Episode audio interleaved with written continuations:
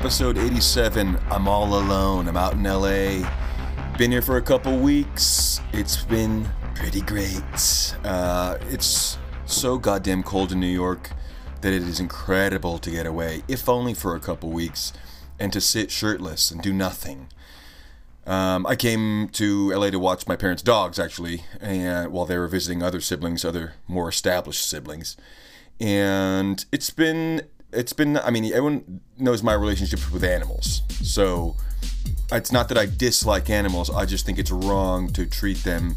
I think it's wrong to put them in a house. They don't want to live in a house. They want to go wicked. They want to get wicked outside and go fully wicked. So I'm not anti-animal, but I, I, I feel uh, that it's wrong to encase them in these human dwellings. I was thinking about this the other night, like the the, the best animal life you could have. Uh, to us as humans is probably to be like Paris Hilton's dog, to be like a little dog that gets to be on airplanes and just have caviar all the time or whatever rich people do. But if you think about it, that's actually, that's the worst thing in the world for a dog. A dog does not want to be on a fucking airplane or eat rich human food. It just doesn't. A dog doesn't want that. So fuck you, dog owners. Fuck all of you. No, I mean you're not all of you, just most of you. I can't stand. Um, but dogs are fine themselves. They're they're whatever. Um, my parents' dog is a massive German Shepherd named Gemma, and she she likes to shred shit up. Um, and the one of the first days I was here, uh, I woke up late and I was in a stupor, and I and I kind of came out of the room and the dog was gone, out of its crate, gone, and and um, the, I didn't know what was going on. I was like truly in like a weird haze. This actually has never happened before. I don't think where I like I get up and I and I don't really know what's going on. But I was like very confused. Um, the dog is gone. I call my sister Joy, and I, I go, "Hey, wh- where's the dog?" And she goes, "What's up, bitch?" And that, that's not really the relationship I have with my sister. Um, even comedically speaking, it was like it was it was I was very confused what's going on, and I was like, so I was, but I didn't question that element. I just go, "Where's the dog? Like, what's going on?" And she goes, "I have the dog." And I was like, "What?" I truly, for a second, I thought my sister went full Joker and had kidnapped the dog to kill it, and then and then you know like was burning the town down. I thought my sister was going full Joker, and then at some point, and she kind of keeps laughing too, like at me in a sinister way. And at some point, I'm like, "What the fuck is going on?" And then Joy says, "Who do you think you called?" And then I look at my phone and it's Joy Todd, a different Joy, not my sister, a, f- a different friend from Nashville. And um, so I called the wrong person. So it's kind of a grandpa story, but it was it was a good relief to know that my sister is not murdering our dog and that everything is fine. My sister is not killing anything. She's totally regular. Her not talking to me at all. Instead, that's the regular way. Um, so that was interesting. Uh, I've seen a lot of what have I been doing? I've been driving a lot, and interesting thing about driving, uh, or like LA versus New York, of uh, rage. There's rage everywhere, no matter what, because you're just there's not enough space. There's too many people. There's too many fucking idiots. There's rage no matter what you do. You're gonna get you're gonna get hit with some rage. But I noticed a big difference here is obviously driving. You know, you're you're getting cut off by people. You're you're experiencing the same things in New York, but it's in person. And in New York, you kind of remember the face of the person who pissed you off. But in LA, because it's cars that are cutting you off, and it's and it's these vehicles that just go past you, you kind of forget about them immediately after it passes, which is a weird thing.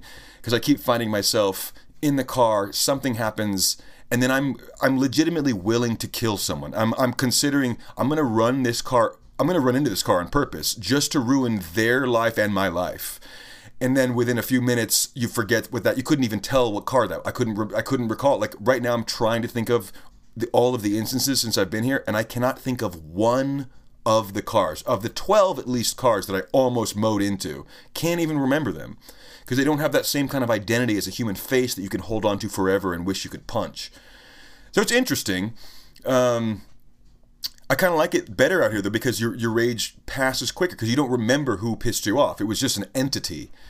Um, so that's one element here that I like. What else has happened? Oh yeah, the other night uh, I had to pick up my dad from the airport, and as I'm leaving the house, I realized my phone. I just didn't pay. You know, it works on Wi-Fi. I, I forgot I was supposed to pay today. Didn't pay for the new month because I go month to month because I'm poor And um, as I'm driving, I realize, oh, my phone's disconnected, but I'd already put the route in, so it's telling me how to get to this airport. I was like, oh, well, that'll be fine. I'll just, I'll just, I can still follow this route.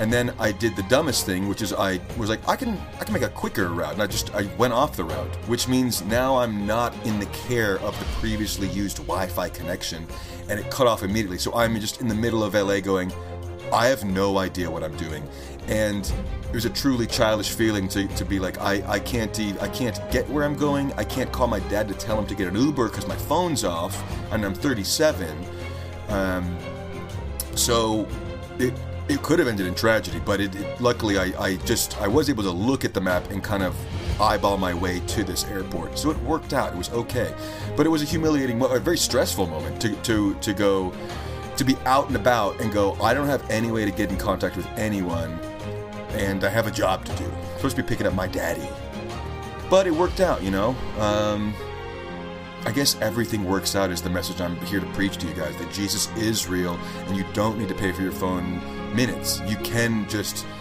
go for it and just pray, pray, pray, pray, pray, pray, and it'll all be okay. Um, I think.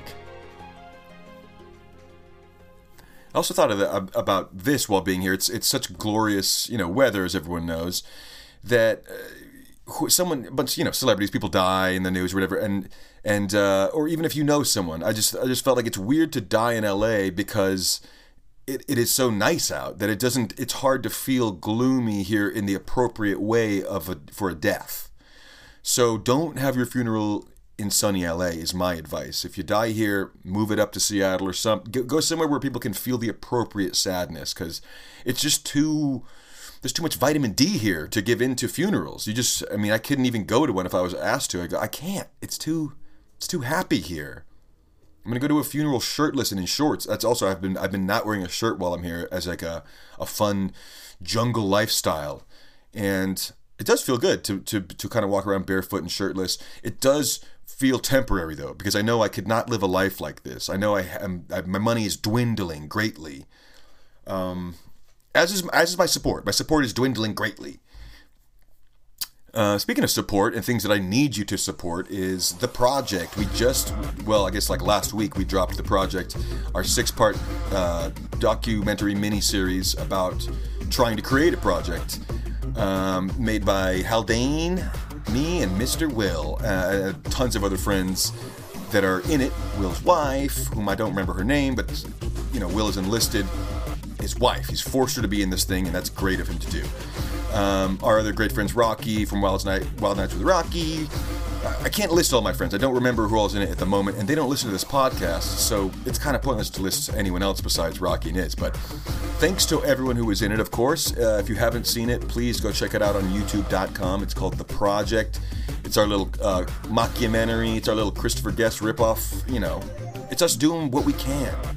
And we just put it out, and the first episode has three times the amount of views as the third episode, so it's so the views are dwindling as it goes down. But here's the thing, guys: episode one is maybe the least uh, exciting one.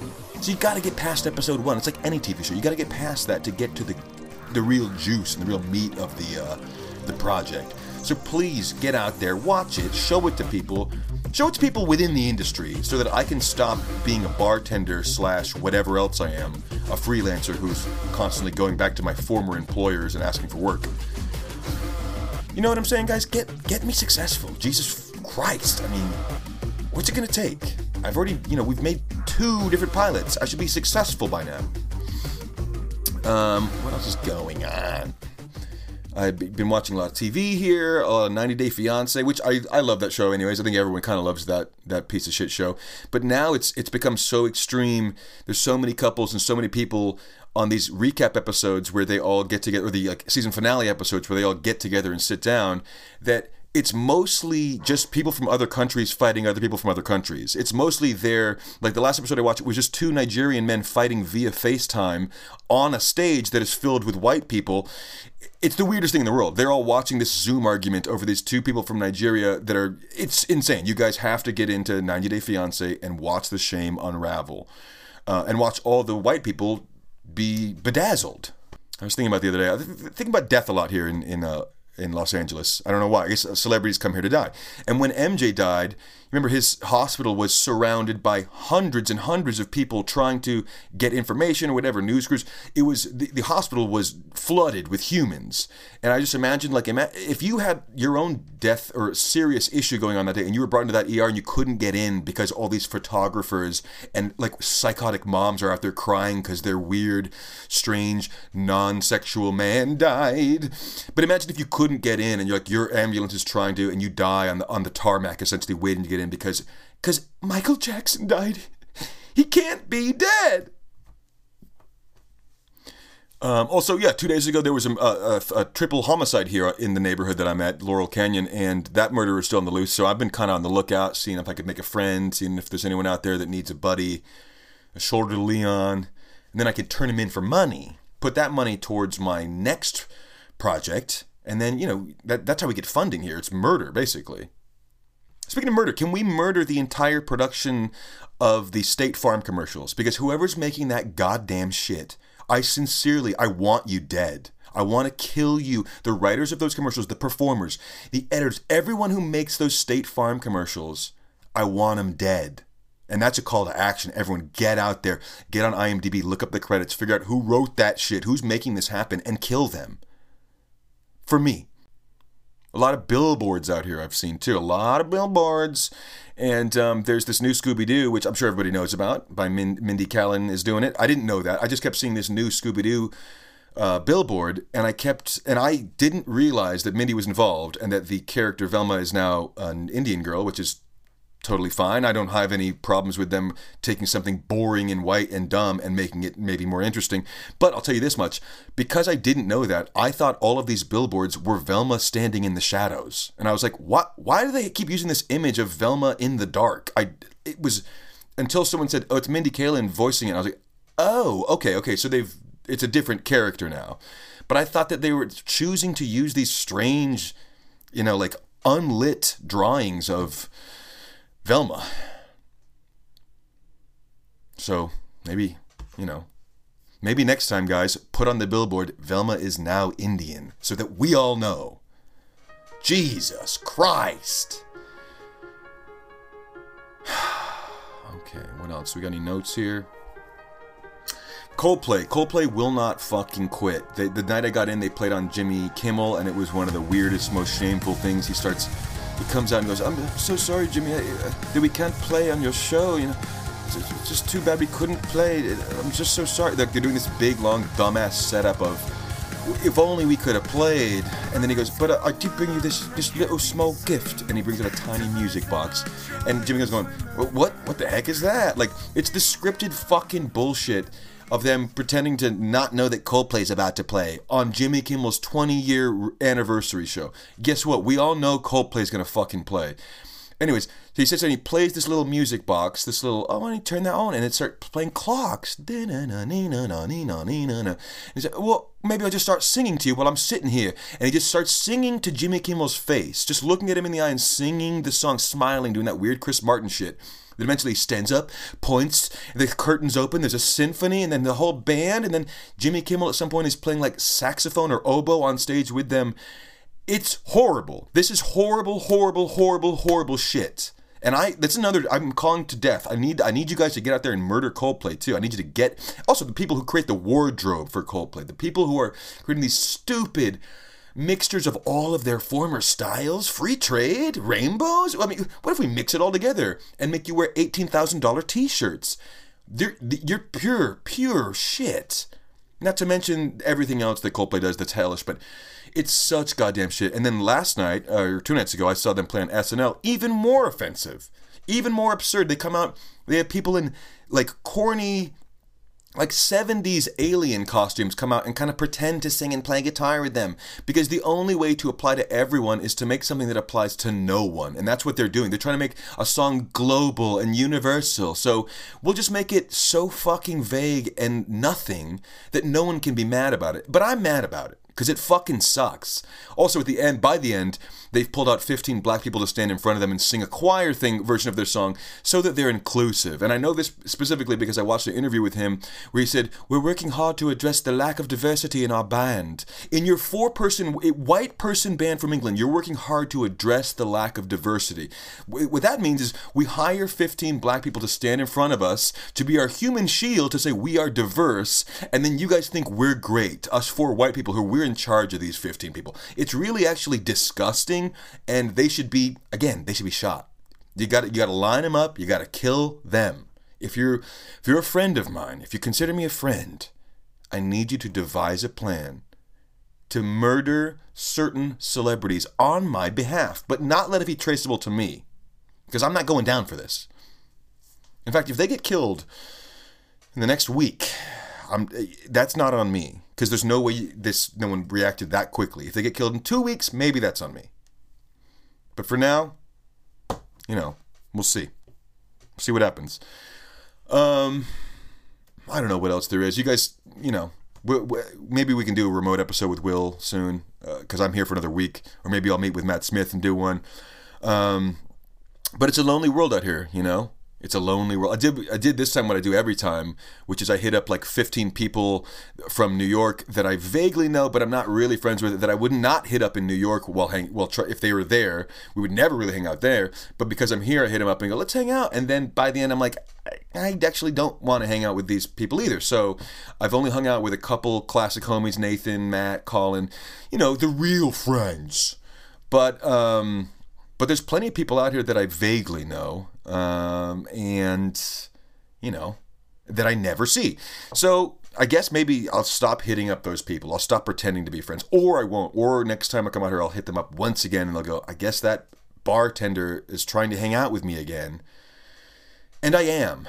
Okay, that's it. Um, guys, check out the project. It's on YouTube.com. Just look up the project or look up Asher Sucks or check out my Insta or whatever. Just watch that shit and send it to anyone who can fucking help us. Because we do not have the money or the time to do this again. We're gonna need some sincere funding next time.